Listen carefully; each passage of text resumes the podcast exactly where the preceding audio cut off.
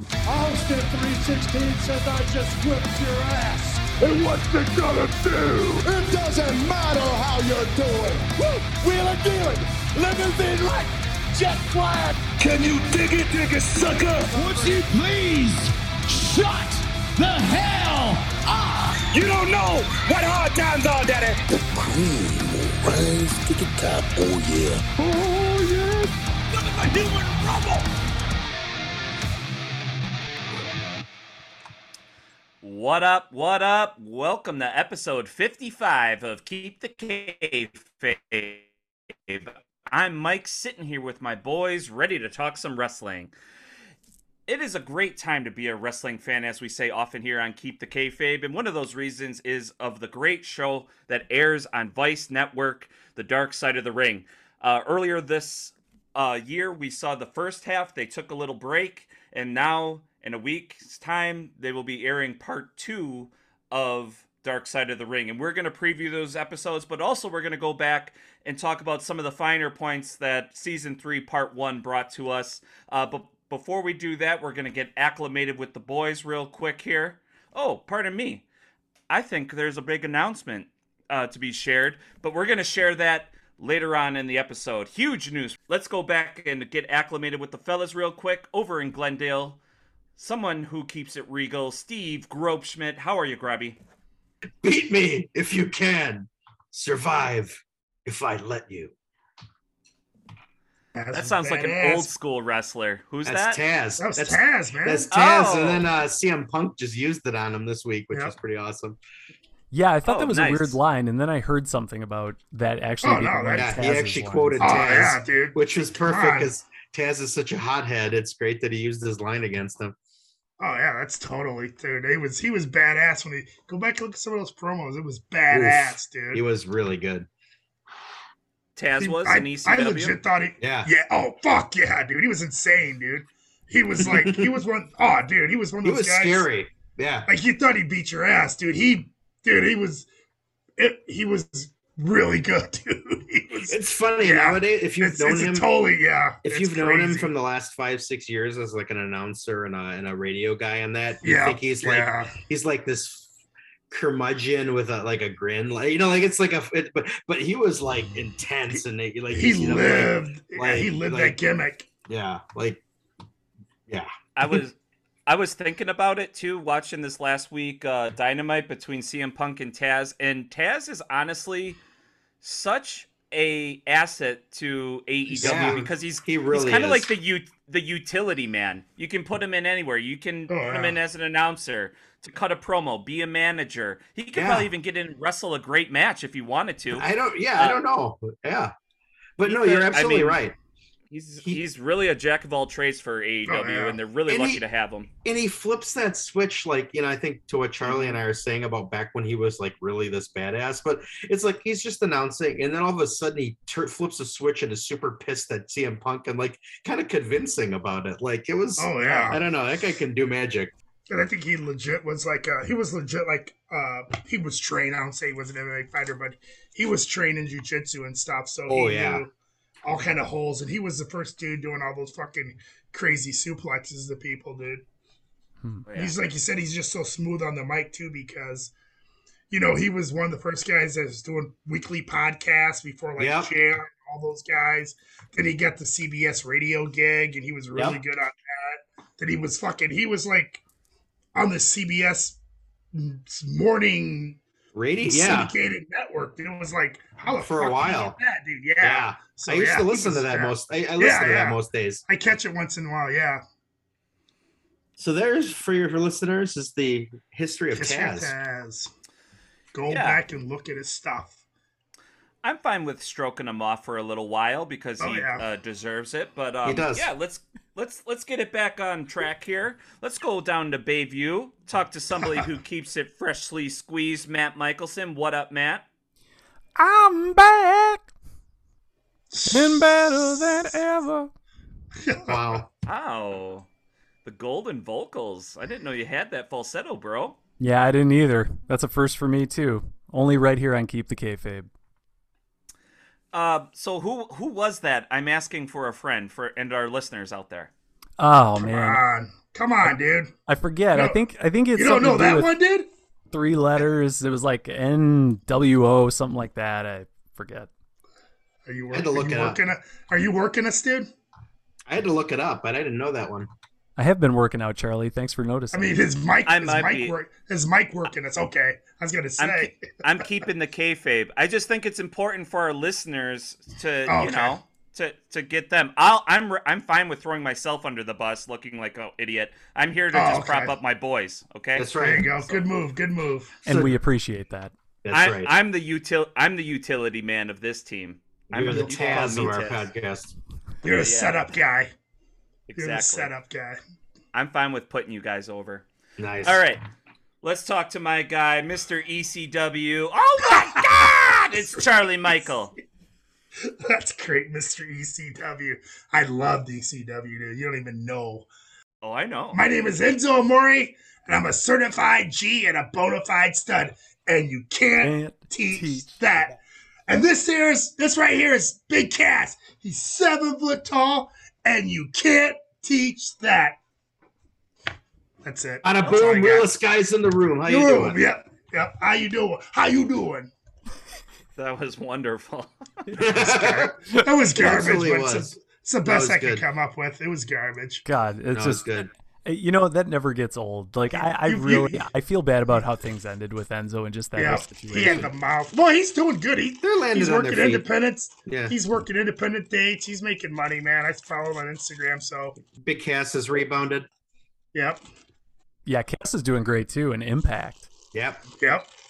Enzo uh, smokes a lot of weed, and Does he? uh, oh yeah, he's a huge know that. pothead. Yeah, Wow, he likes to rip that. it. He likes to rip it and then rip it on the mic in his home studio rapping. So Nice. uh, Wow.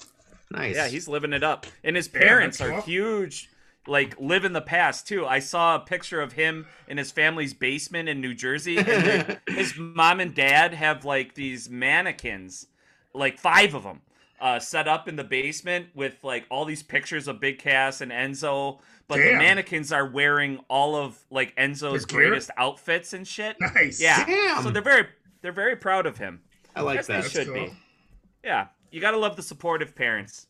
That's right. And speaking of supportive, Vice TV was very supportive to the executive producers of Dark Side of the Ring. They have been doing a phenomenal job with this show. It's really rekindled my uh, love for wrestling and me becoming a student of the history of wrestling. It's such a great show, and I really we've gone and uh, talked about it before in uh, past episodes. We did a preview to season three, so go back and check that one out. I'm not sure the episode number, but um, what we're going to talk about tonight is the airing of season three's part two. They have another set of episodes ready to be rolled out, and uh, it's going to be fantastic. And they did a fantastic job with part one this year. So uh, I just saw a little advertisement today that Hulu is going to be airing them Wednesday, I believe. So you can catch up on season three, part one, before they drop part two. So, um, yeah, it's one of my favorite episodes, maybe of all time, out of every single episode of Dark Side of the Ring, was the collision in Korea. this was all about uh, this major wrestling show that took place in North Korea. Uh, it was mind-boggling. They they got some amazing wrestlers over there. It was Ric Flair, uh, Too Cold Scorpio, uh, Scott Scott Norton, Norton for sure. Yeah. uh, the Steiner brothers. So they got some pretty big talent over there, but the whole story Damn. is just like unimaginable. I mean, I'm a geek when it comes to just hearing just like what goes on uh, behind the curtain in wrestling, but this is like beyond anything that these guys could have probably ever imagined when they said, "Yeah, I'll go to North Korea, and wrestle this show." I mean, as we all know, it is like probably the most fucked, one of the most fucked up countries on the planet. Absolutely. We're gonna try like- not to give give away too many spoilers of the episode, so people listening that haven't seen it can catch up and be surprised. One, this one was actually really fun because uh, season one, part one, had a it truly was the dark side of the ring. There was a lot of heavy content. This one was kind of like you were you were just strapping in and buckling up for a crazy ride and watching like a blockbuster movie. It's like you couldn't make up some of the stuff. Oh, yeah. And and uh, this was the first time uh, that the that Dark Side of the Ring kind of used a story within a story too. The my favorite part of this episode was Too Cold Scorpio getting into a conflict with um, Road Warrior Hawk. They got into like this like this fight on the bus. Oh, and uh, like they said they were gonna kill one another, blah blah blah. Scorpio was super pissed off. Scorpio was roommates with Chris Benoit, and he actually took some chopsticks from the restaurant that they ate at and started sharpening them so he would create a shiv and actually kill oh, Hawk. His plan was to Like- kill Hawk. Yeah. Yes. It was I was like, "Oh my god, can you imagine committing a murder in North Korea, maybe even getting convicted of it and you have to spend Oh. your life in jail in North Korea? It ain't worth it too cold." Yeah, this this That's episode, tough. Mike, to your point, is by far one of the most crazy of the whole season. I think Dark Side of the Ring does a really good job of building stories throughout each episode that kind of really hit home on the fact of how serious or mind blowing, you know, whatever the topic is. But this episode is just like one car crash after another. All these stories coming out. If you're just in the mood for a good hour of ridiculous stories that usually start with this one time, this is the episode to watch. Um, and of course, Dark Side of the Ring. You know, we can't say it enough. Uh, We're all huge fans of it here at Keep the Kayfabe. I mean, if you think about the name of our podcast, we love behind the scenes, the true stories behind pro wrestling, and this show delivers on that every time. But this episode in particular, especially if you haven't watched Dark Side of the Ring and you just want to watch any episode just to get started or dive in, see what it's all about, this is the one to do it with. Yeah, it's um yeah, it's it's yeah, you guys said all the right all the things I would agree with. Um I think I mentioned back when we first talked about the season that um I had heard snippets of this trip through Bischoff's podcast and stuff and it's just yeah, it's like yeah, without going into the details like Yeah. you said in case people haven't seen it, but I just um I think it's one of those things you can't truly you can tell people but it's hard to relate to is that this is what like indoctrination is and it's like when you have generation after generation feeding a society information like us evil evil evil like those guys were over there they were like people were terrified of just looking at them because they like they were like almost Right. like dev- devils or something and it's just it- you know like we, we we pride ourselves in being this open and free society and all that but it's like man and it's just you, you can't even go for a run you know like bischoff couldn't even go for a run in the morning without like almost getting in serious ass trouble. And i think it's the magic of antonio Inoki that like that even happened because he was respected enough to make that happen. I think if he wasn't part of that that would have a never happened and b those dudes probably never would have come home. Right. Yeah, it was quite the accomplishment. Eric Bischoff is one of the dudes that pulled it off, and you really have to admire his entrepreneurial genius to um, pull something like this off. It had, that had never been done. They said those guys were the first Americans on North Korean soil that didn't get shot down or arrested or something or yeah like so it, it was something and i mean 200000 people were attending this two night wrestling event against their will. They were forced that to was be there to mandatory watch. attendance yeah. Right. But i mean yeah. You, so again yeah matt well, you said it. It is the perfect one to get your feet wet into season three part one.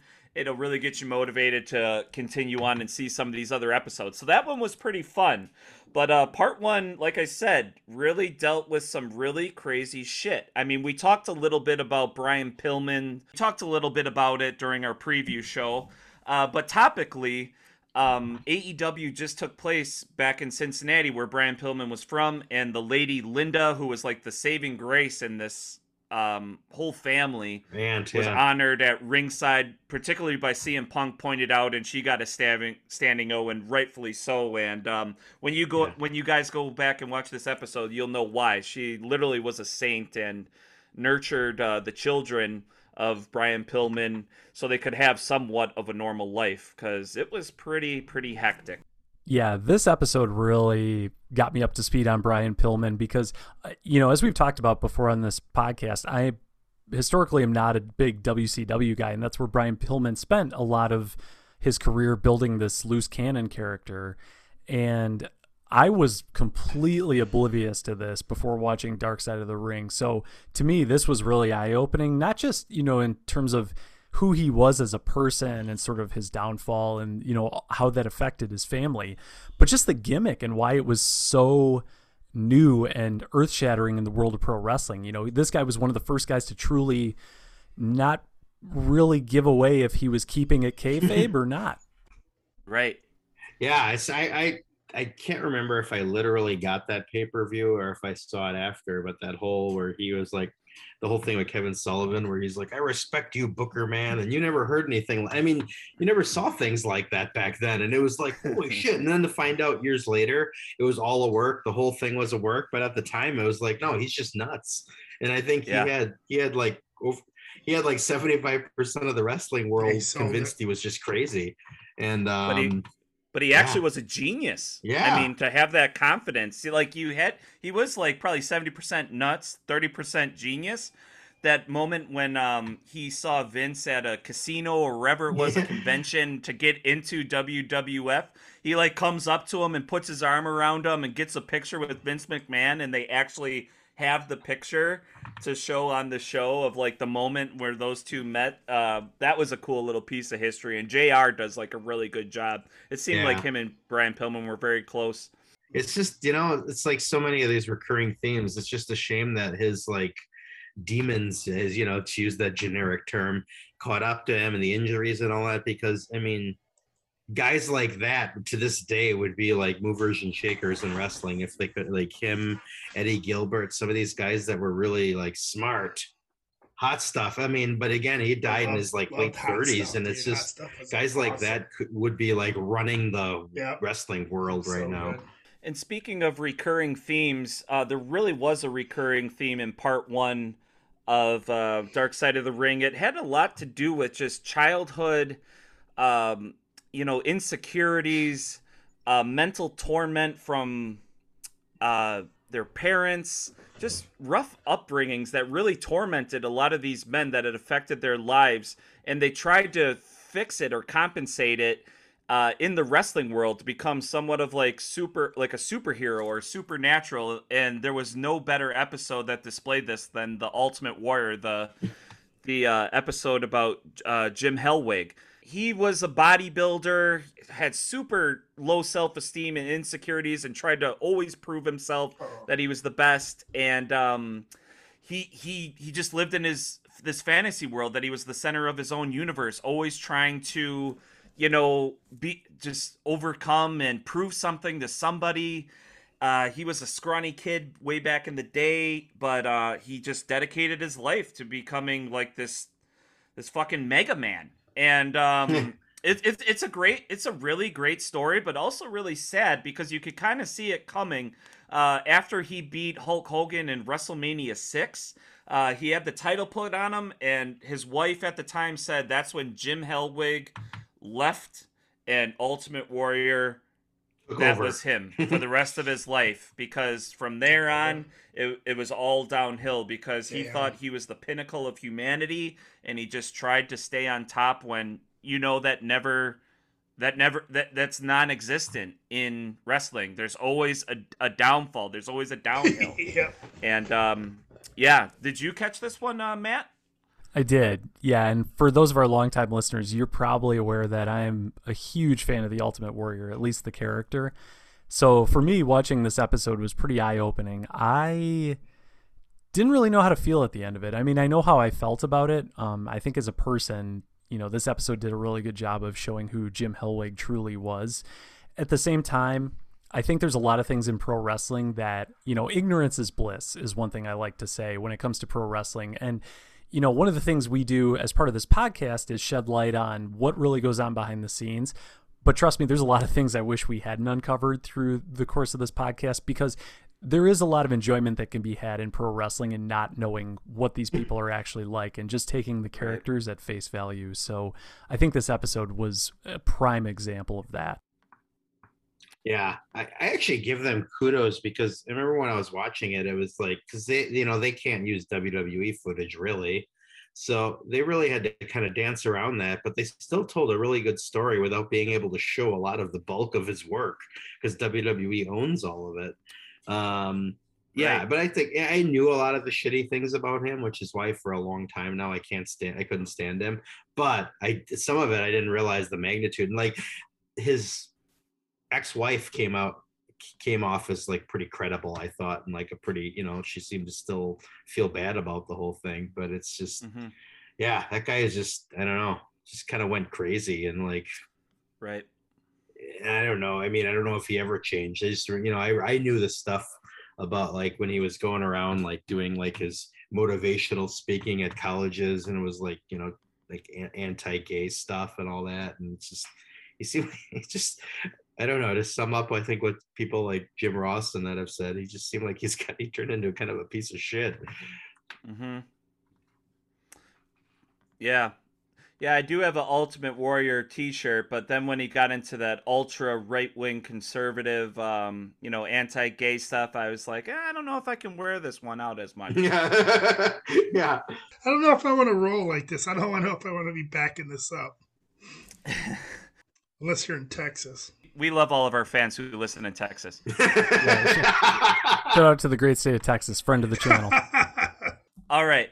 Well, speaking of ultra pieces of shit, this was the first time Oh. that Dark Side of the Ring actually really did cover somebody who is maybe a bigger low life scumbag than most um, serial killers, uh, convicted uh, criminals. Um, just an awful uh, piece of humanity, if you can call him that. It's the story of Grizzly Smith and um, his family. And it wasn't just about Grizzly Smith; it was about the whole family that was Jake the Snake Roberts, Rockin' Robin, and then Sam Houston. They were all related, but nobody knew that at the time. They were all phenomenal wrestlers, all legends in their own right. But Grizzly Smith.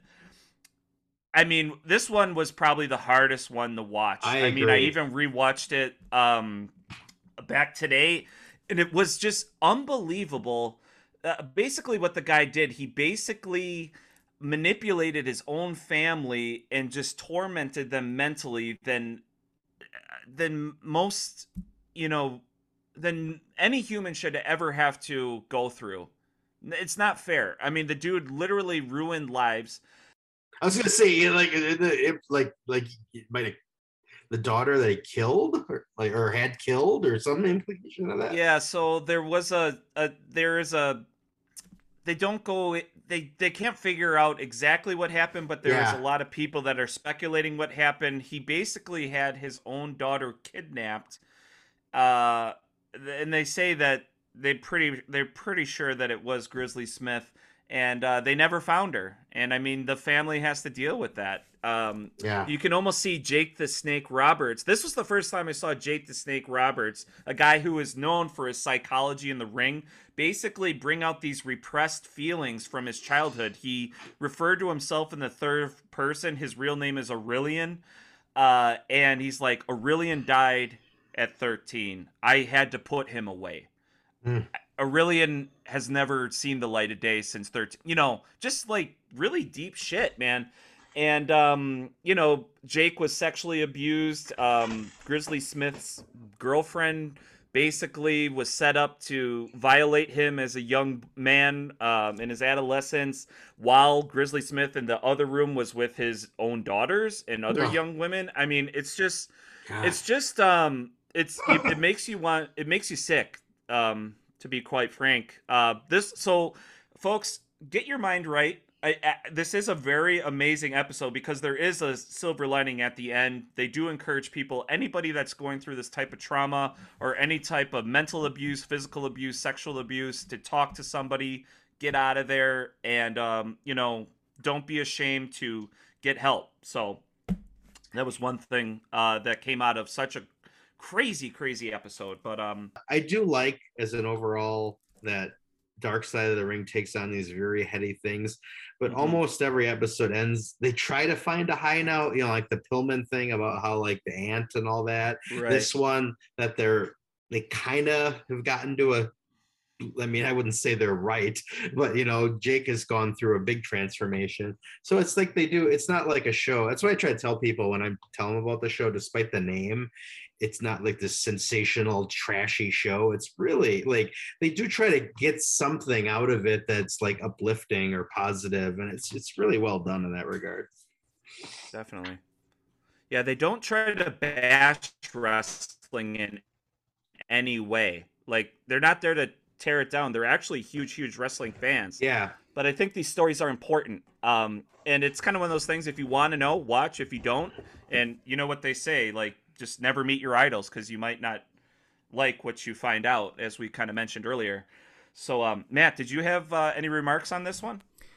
Uh, not a whole lot beyond what you guys have already said. I mean, this was definitely a heavy episode, and I think you guys did a good job summing it up. I, I think that when I first watched this, this episode of all the I, I, think more than any other episode on season three part one i think this one does the best job of really reaching out to folks who maybe aren't even wrestling fans. Um, and i think the dark side of the ring does a really good job of that regardless but i think this episode more than any other does it partly because everybody knows who jake the snake roberts is. I think he's one of those personalities that transcends the world of pro wrestling.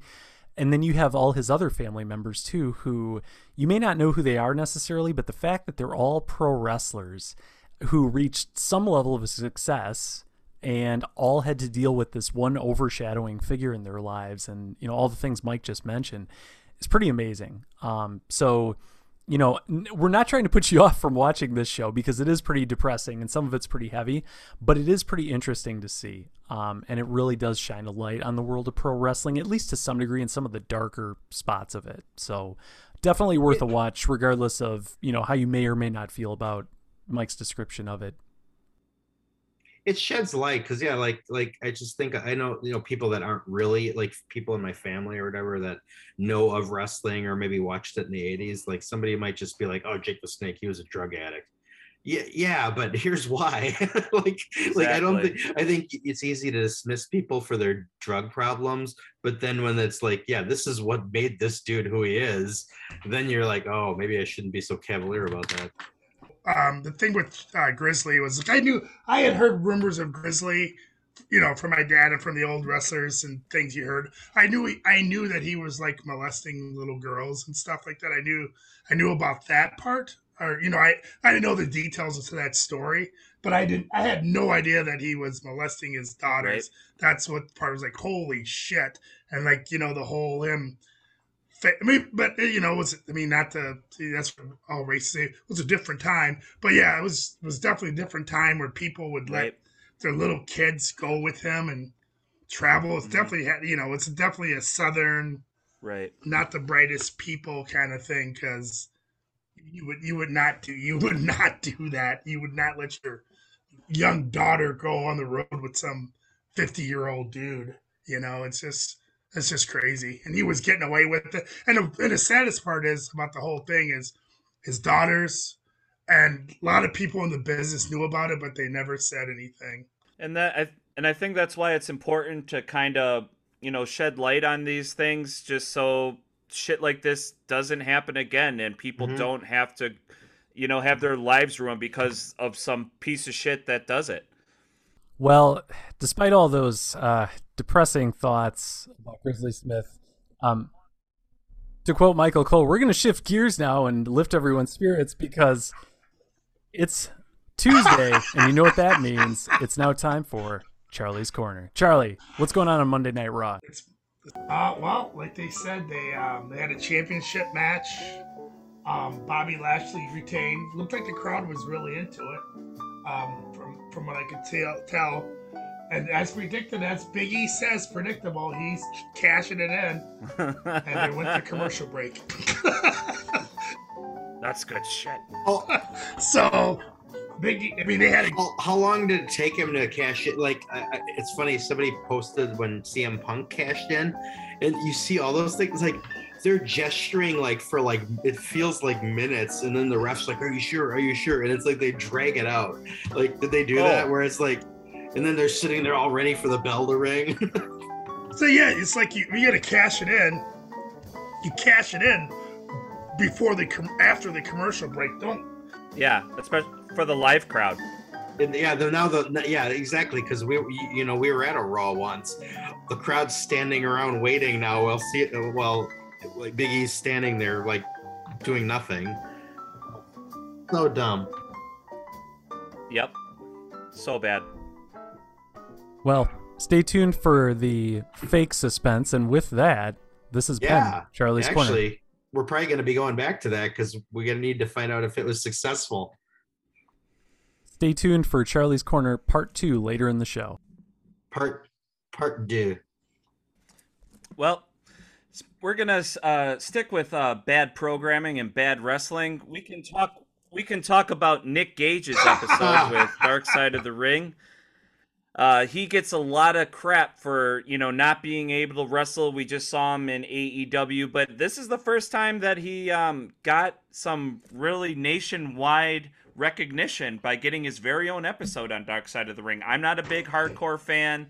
I think this was the episode that didn't come off the best. They didn't find that silver lining as much with this guy. Pretty much everybody that they interviewed uh, kind of just said he is what he is. He's just kind of like a bottom feeding, you know, per- per- person that uses people and is just there to take drugs. And I don't know if he's rounded the corner or not. Has um, I didn't go back and watch this one. I only need really need to see it once. That's my opinion. Um, but I think it's Yeah. worth a watch if you want to. If you're a really big uh, uh, wrestling sommelier. It's good. So Every story doesn't end happily, which is good. And I guess he has kind of a happy ending where he's he's wrestling and he was on AEW and he's making money Mhm. and he's got a big match coming up with Moxley. But GCW, like I was talking to my buddy Scott today, you know, about uh, why didn't he go to the GCW show? And, you know, he's like that said a couple things. He goes, but the other thing with GCW shows, there's no seats, so you stand the whole match. And I'm like, yeah, I don't blame you, dude. That for that crap, and they're coming out on you and they're bleeding and there's glass and there's shit everywhere in those matches. It's like I can't take. that. I mean, I love. I mean, I, not I love. I I like. I don't mind the guy blading once in a while, and you know, for the source of the match, but not when they're. Yeah. These guys are, as they say, they're doing it the hard way. You know, they're they're not they're not really blading, dude. It's and it's not. It's just not good wrestling either. It's like you got to be in the gore. It's not like they're they're doing young bucks matches and with with uh, glass tubes. It's just Right. guys that can take a lot of pain. We've talked in the past on this podcast about um, my love of hardcore matches.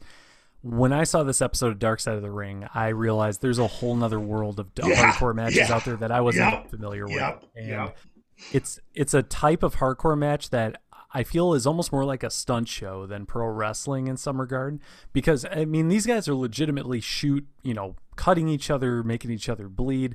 It's like a real life fight where you know the outcome, or at least they know the outcome ahead of time, but they just basically go out there and uh, the the one thing is I, I think what makes pro wrestling great and why we get so excited about it is the matches typically when they're good do a great job of building to a strong finish right and if you go back and watch charlie had just mentioned game changer wrestling gcw if you go back and watch the match between nick gage and matt cardona um, from very recently it's sort of like the match peaks halfway in, but then they just keep going with it. And you're kind of like, at this point, they're just doing blood for blood's sake. So I think Dark Side of the Ring does a good job pointing that out. Um, but I want to hold my thoughts there for just a moment because it's almost at the top of the hour. We're nearing the end of Monday Night Raw, and now it is time, as promised, for Charlie's Corner Part 2. Charlie, fill us in. What's going on with Big E and the briefcase? Uh, history of the making, fellas. Big E won. I think this is, but it literally is history of the making. What I think this is the first time in WWE history that they've Yeah, ever went from you're one right. black champion to another black champion. So that's that's definitely history. That's definitely history of the making. Kind of stupid that he won at that way. I'd rather have it as a surprise, but it's predictable. And and you know the dirt sheets had talked about they were going to reunite the New Day, and this is their way to do it. I do. I, I, if I had, if I had to pull one positive, I mean, at least by all accounts and by everybody you hear, he seems like he's a good dude and he's worked hard. He's worked hard to get where he's got. I'm happy for the man. But man, I don't know if I, I don't know. Well, we'll see how long he keeps it. But I just don't see a lot of, a lot of. In, I don't see a lot of Um, probably not. going to see Big E. Put your hard. History in the making. History in the making. And with that, this has been Charlie's Corner, Part 2. Another reason not to go to a WWE show. So yeah, Nick Gage and pizza cutters. So we were talking about blood all over the place. Sorry about that. Um, but yeah, just just to finish that thought, I guess yeah, these this brand of hardcore match that Nick Gage is known for is it, it's its own thing. Um, it either you love it or you don't. I think if you haven't seen this episode of the Dark Side of the Ring, definitely worth a watch. It's very eye opening. Mike kind of mentioned this before, but Nick Gage, because of this, I want to believe because of this, got a match one night on AEW Dynamite um, which I think opened the world's eyes to how brutal these matches really can be. A couple other things too to know about Nick Gage. Um, he did almost a decade in prison for robbing a bank. Um, he's had you know numerous bouts with drug addiction. I did listen to an interview with Chris Van Vliet uh, where he talked to Nick Gage, and supposedly he's doing okay now in terms of drugs and That's things good. like that. Yeah. Um, yeah, it, it is good, especially when you're you know that hardcore of a human being. It's just one less thing to worry about. So yeah, so I think he's in a good place these days. Still doing those crazy matches, but definitely give this episode a watch. I'd say another sad thing about that episode was that his brother killed himself too. I was like, whoa, I didn't see that Hmm, I forgot about that. yeah, I was like, wow. Spoiler alert. Yeah. No, but I, I mean, I understand there's all toi- types of genres in wrestling, but I just don't know if I could ever support it just because I just don't want. I know these guys, like, some people like the pain, some people are immune to pain, but honestly, I don't want to pay a ticket to support it to continue, like Matt said, blood for blood's sake. And these guys are never going to make a lot of money doing it, I don't think, in that genre. And I mean, you got to pay a lot of dues. And I mean, you got to to make a lot of money to get to a payday like Nick Gage got in AEW.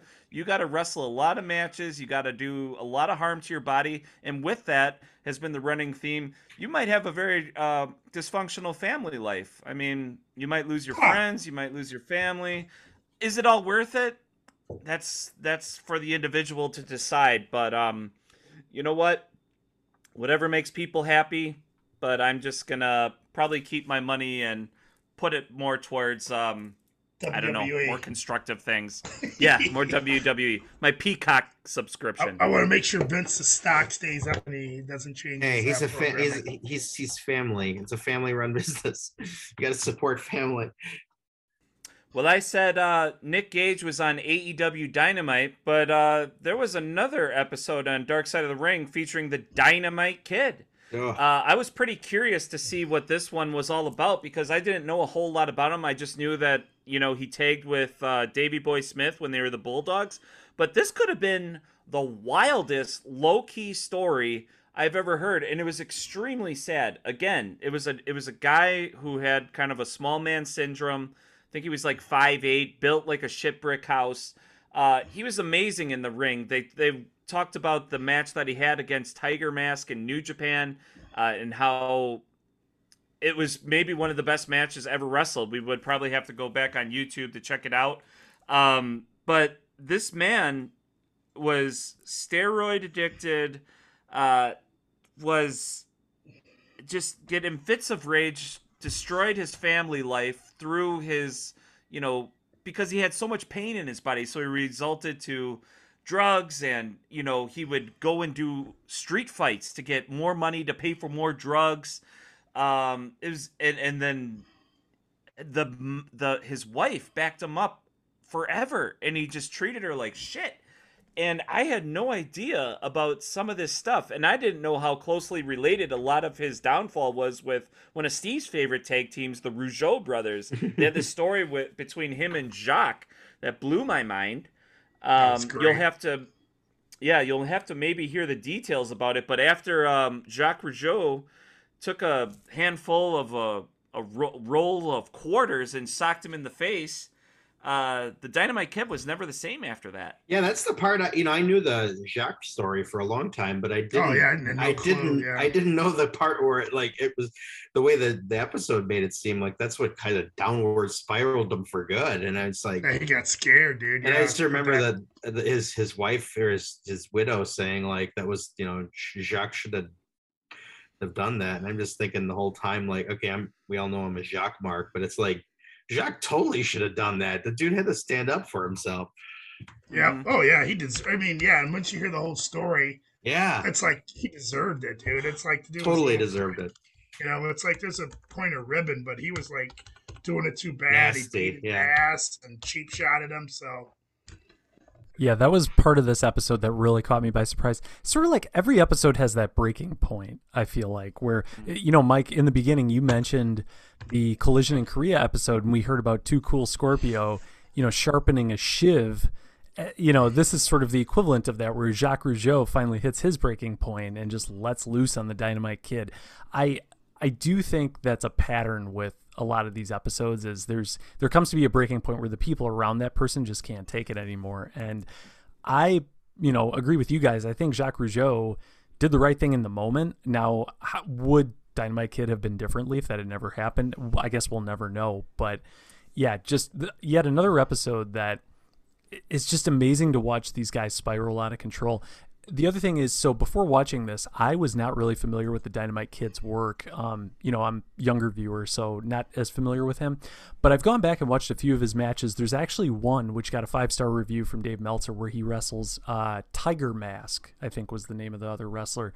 Just Dynamite Kid. unreal. The work rate is it just puts even things nowadays to shame. Um, and i mean the work rate nowadays is incredible. The I think the average work rate is just insane, especially compared to the 80s. But Dynamite Kid was light years ahead of his time, so kind of a shame in that regard that you know he was such a great wrestler, but had all these other things that drove him to be like that that just weren't so great.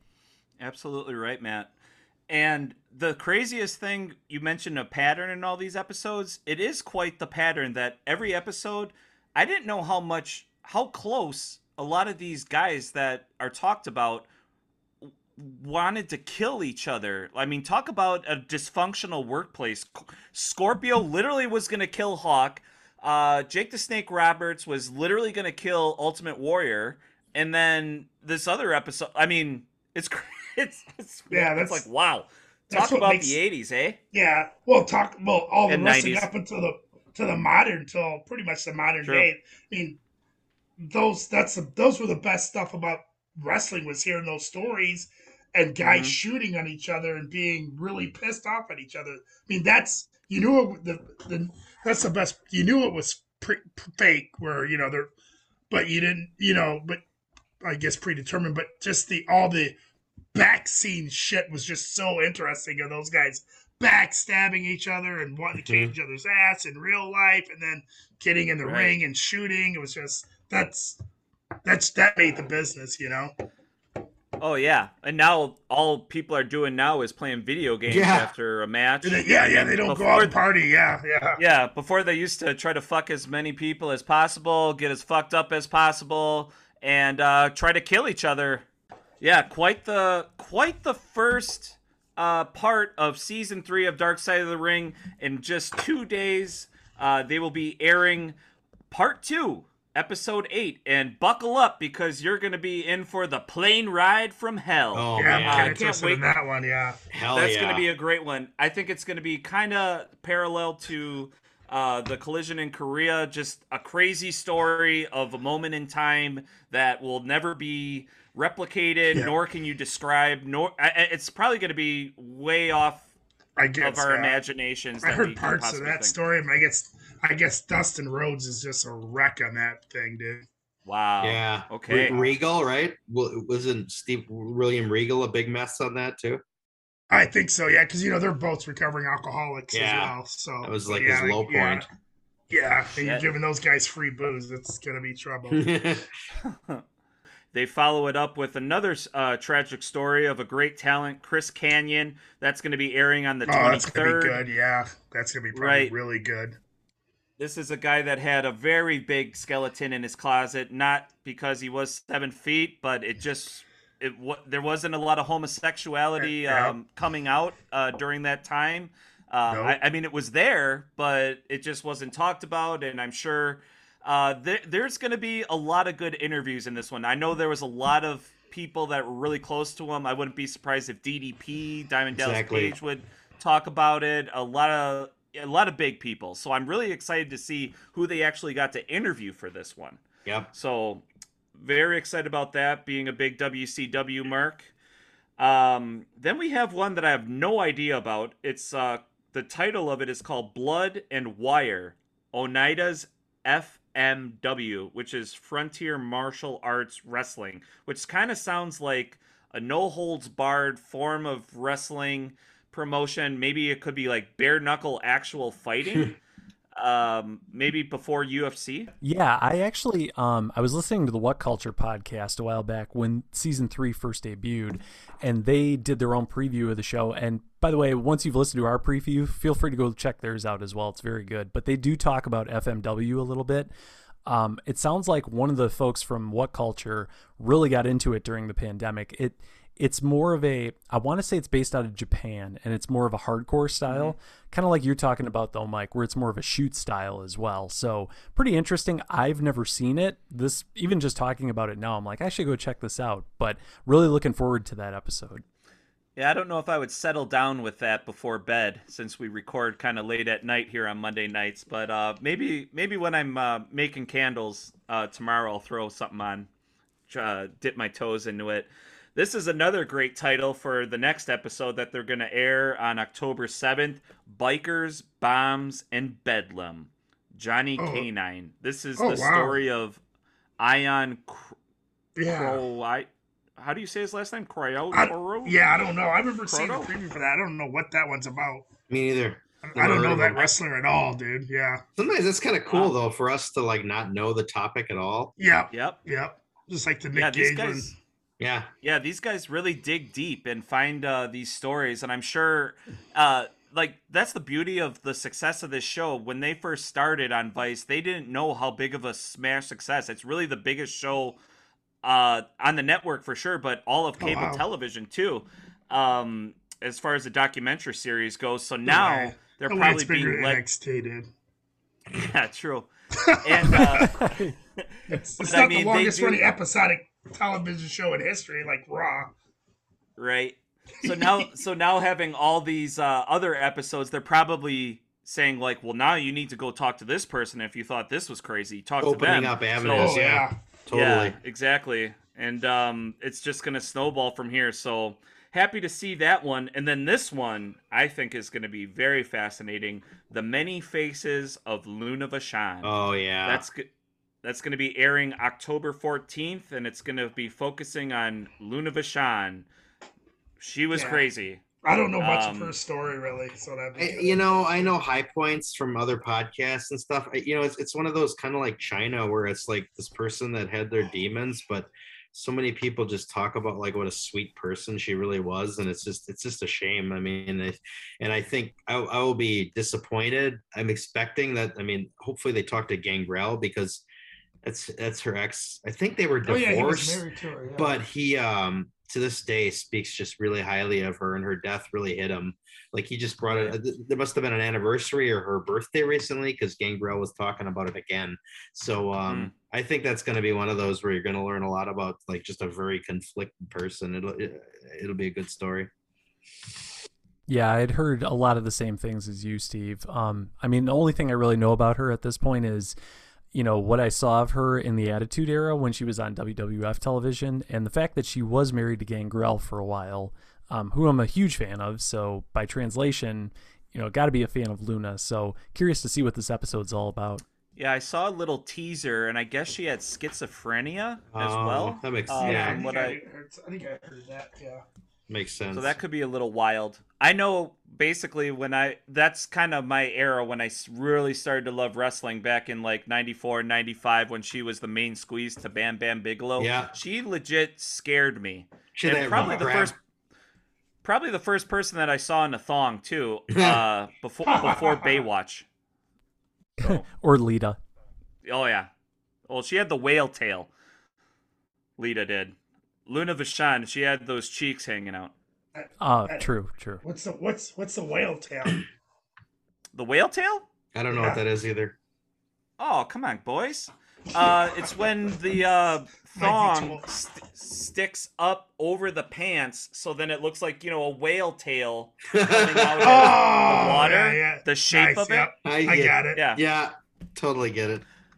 I had to. Not to be confused with the Texas I know. tuck, which we'll unveil Yes. next week. Yeah, I was. I was just about to say I had to tell these boys what the Texas Tuck was uh, on the way down to All Out, uh, just not more than a few weeks ago. So uh, Google Google that one on Urban Dictionary, and the definition is there. So uh, let's move along here. We are going to second to last episode, extreme and obscene. Rob Black's XPW. So this must be just a nutty uh, promotion. Extreme Pro Wrestling. Have you guys ever heard of this before? No, Nope. Charlie. N- No, no.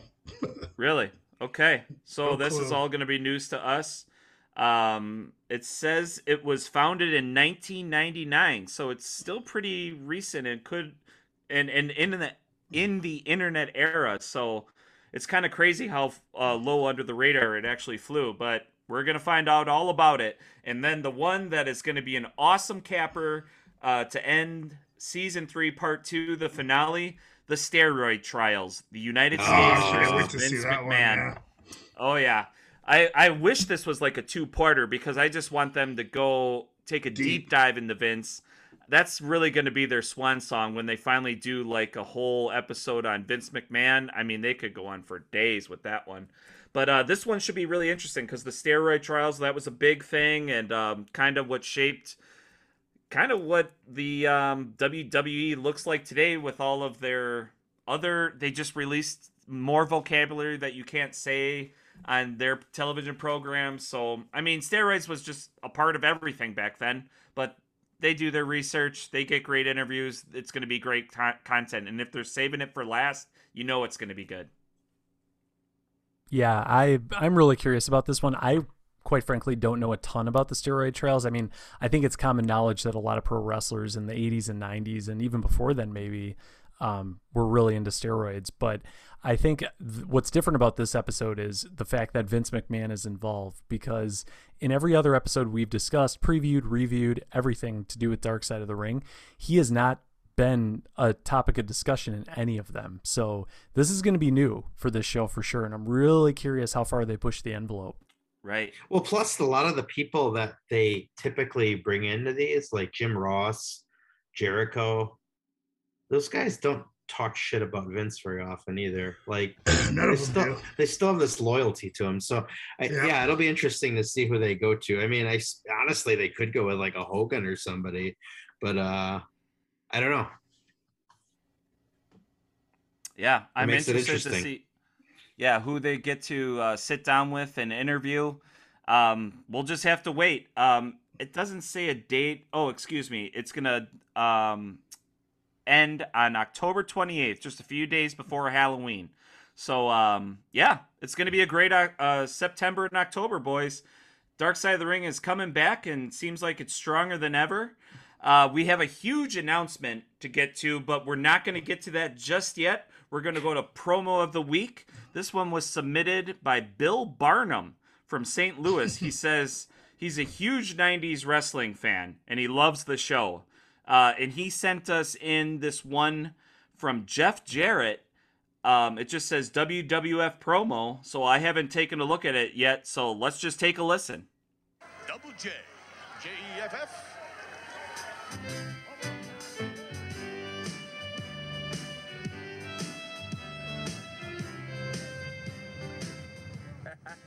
Howdy, folks. Double J here again. That's J E, double F, J A, double R, E, double T. That's Double J, Jeff Jarrett. Got my driver here, Billy Ray Brooks. Brought me down here today in my vintage 68 Cadillac. You know, fine cars are like fine wine. They just seem to get better with age. Isn't that right, Billy Ray? Yes, sir. Oh, yes, sir. You know, old Double J here, he takes care of his property, unlike the corrupt country music business. You know, they say proof's in the pudding. Well, I got the pudding right here. Take a look. Oh, here it is. The finest example of the corrupt country music business. The Ryman Auditorium, home of the Grand Ole Opry. Well, look at this place. Graffiti on the walls. This place is run down. It's in shambles. It's condemned. Well, this place is dead. Just like two of the greatest country music stars ever to play on that stage in there, right here on this stage, Conway Twitty. Why, he's dead and buried. Oh, Lord. And another guy, George Jones. He's still breathing all right, but his career's been dead for years. Oh, neither one of them guys could sing. Oh, unlike Double J here. Speaking of death, hey Billy Ray, what's that dead boy's name in the WWF? Undertaker. Yeah, the Undertaker. This place reminds me of the Undertaker. Dead, decrepit, run down, in shambles. Undertaker boy, I'm gonna use you. And I'm gonna use the WWF. And when I get done, oh, after it's all said and done, they're gonna rename the WWF. That's right, they're gonna rename it the Double JF. Oh, that's right. And then they're gonna come back here. That's right. Look at this sign. It's not gonna say Ryman Auditorium. It's not gonna say home of the Grand Ole Opry. It's gonna say the Double J Auditorium. That's right. The home of the greatest country music singer that ever lived. That's right, Jeff Jarrett. Oh, Double J. That's Double J. J E. Double F. J A. Double R. E. Double T. That's Double J. Jeff Jarrett. J A double R E double T. Mm-hmm. What a guy. It was a good promo. It's a good promo. Seriously, I remember when I first started watching Attitude Era Wrestling, and this guy was still stuck in his early to mid 90s gimmick, and oh my God, I couldn't stand him. I was never a big Jeff Jarrett fan at Yeah. all. I hated him. I still No. I hated watching I d- all his matches, even though he was very very good, Yeah. and uh, he reminded me of Mr. Perfect. Just couldn't get over with them. He, uh, I think that phase he went through when he had the guitar and would smash that on people. I've always been a big fan of the guitar spot in pro wrestling. I don't know why, but yeah, that was the one thing to me that I remember about Jeff Jarrett that I did enjoy. Slap nuts. Slap nuts. That's right. Yeah. Well, he was a blonde beauty. Um, and I guess he's got a great podcast that he does It on is. his own too. With uh, Conrad, it's really quite good. Mm-hmm. Like Yeah, I I would, I should would, a lot of stories. I would strongly recommend listening to his episode on Owen Hart. I know I mentioned it in a previous episode, but I mean it's it's emotional, and he it's just it's you know you've heard that story eight million times, but he was like was good buddy, and like he actually was really close to the whole thing at the time it happened. So it's it's well listened. It's it's really good listen, and he's really a good speaker. Right. Yeah, he definitely uh, does a great job. I actually did go back and listen to that one, Steve, and Yeah. uh, having it uh, be facilitated by Conrad Thompson makes it even better. Yeah. So, I wanna, um, well, I want to hear the I want to hear the podcast about when he stole um, Kurt Angle's wife. That's that's the podcast I'm looking forward to. that could be on Dark Side of the Ring. I want to hear that one. That'd be fun. All right. So, without further ado, Keep the Kayfabe has a huge announcement that we're going to share. Uh, but I think I should send it over to Matt Michelson. He was the man who made this all happen in the, The end for this great opportunity The for us. So, um, I'll leave our, it to our. Seth to- our Seth Rollins. Yeah, he's our Seth Rollins. yep. Yeah, hopefully I don't have that Boop, same laugh boop. though. Bootlicker. Yeah. Yeah. Well, so so kind of like Mike alluded to, um, you know, I I think it's coming up soon. Oh heck, who am I kidding? So yeah, we have a huge announcement. So keep the kayfabe. We'll be doing our first official live podcast on Saturday, October 9th at Crusher Fest in South Milwaukee, Wisconsin. Um, there's going to be a lot of great things going on. There's going to be live pro wrestling at 4 p.m. on Saturday. Um, Cal Hero, my understanding, is maybe going to make an appearance. We're still waiting on confirmation for that. There's going to be great food vendors. There's going to be merchandise for sale. You can pick up a Keep the Kayfabe t-shirt if you show up in person. Check us out at our stand. You can meet the boys in person. It's going to be a good day. Yeah, we'll be signing autographs. At least It'll until our huge. at least until our hands give out, you know. Charlie's going to be holding babies, yep, kissing babies, taking pictures. shaking babies, and kissing hands. shaking, shaking babies and kissing moms. Woo! Nice. Yeah, so we're super excited to do this. Uh, awesome job, Matt. We're so excited for Crusher Fest. It's in honor of the Crusher, a West Allis legend, and you know they have that bronze statue there. Uh, it did did it go on last year? I think they canceled it last year, so there's only it, been one. yeah. There's been one other one. Yeah. Right. So we're very Yep, so this will be the second annual. yeah, we're very Crusher lucky to be there as guests and uh, you know be the keep the kayfabe. Um, the boys will all be there together to do some live podcasting because we've never done that before. Uh, we started this during COVID and it's all over Zoom, and we're lucky enough to do it. But now we can actually sit down and snap it around a little bit here. That'll be really fun. Going to be really exciting. Definitely have to tune in for that episode. Right. So there's going to be more developments and more guests and details. Uh, so make sure you subscribe to future podcasts on Spotify, iTunes, and Google Podcast, and follow us on Instagram and Facebook. So once we drop those T-shirts, you can buy them online, and we'll send them to you. Uh, thank you so much for all the support, everyone. We've been growing uh, a lot lately, and it's all because of you guys. Continue to share us with your friends. If you think we do a good job, leave us a five star review. And as always, what we like to say around here at Keep the Kayfabe stay hungry, stay humble, and stay hard. Triple H. Woo! Peace.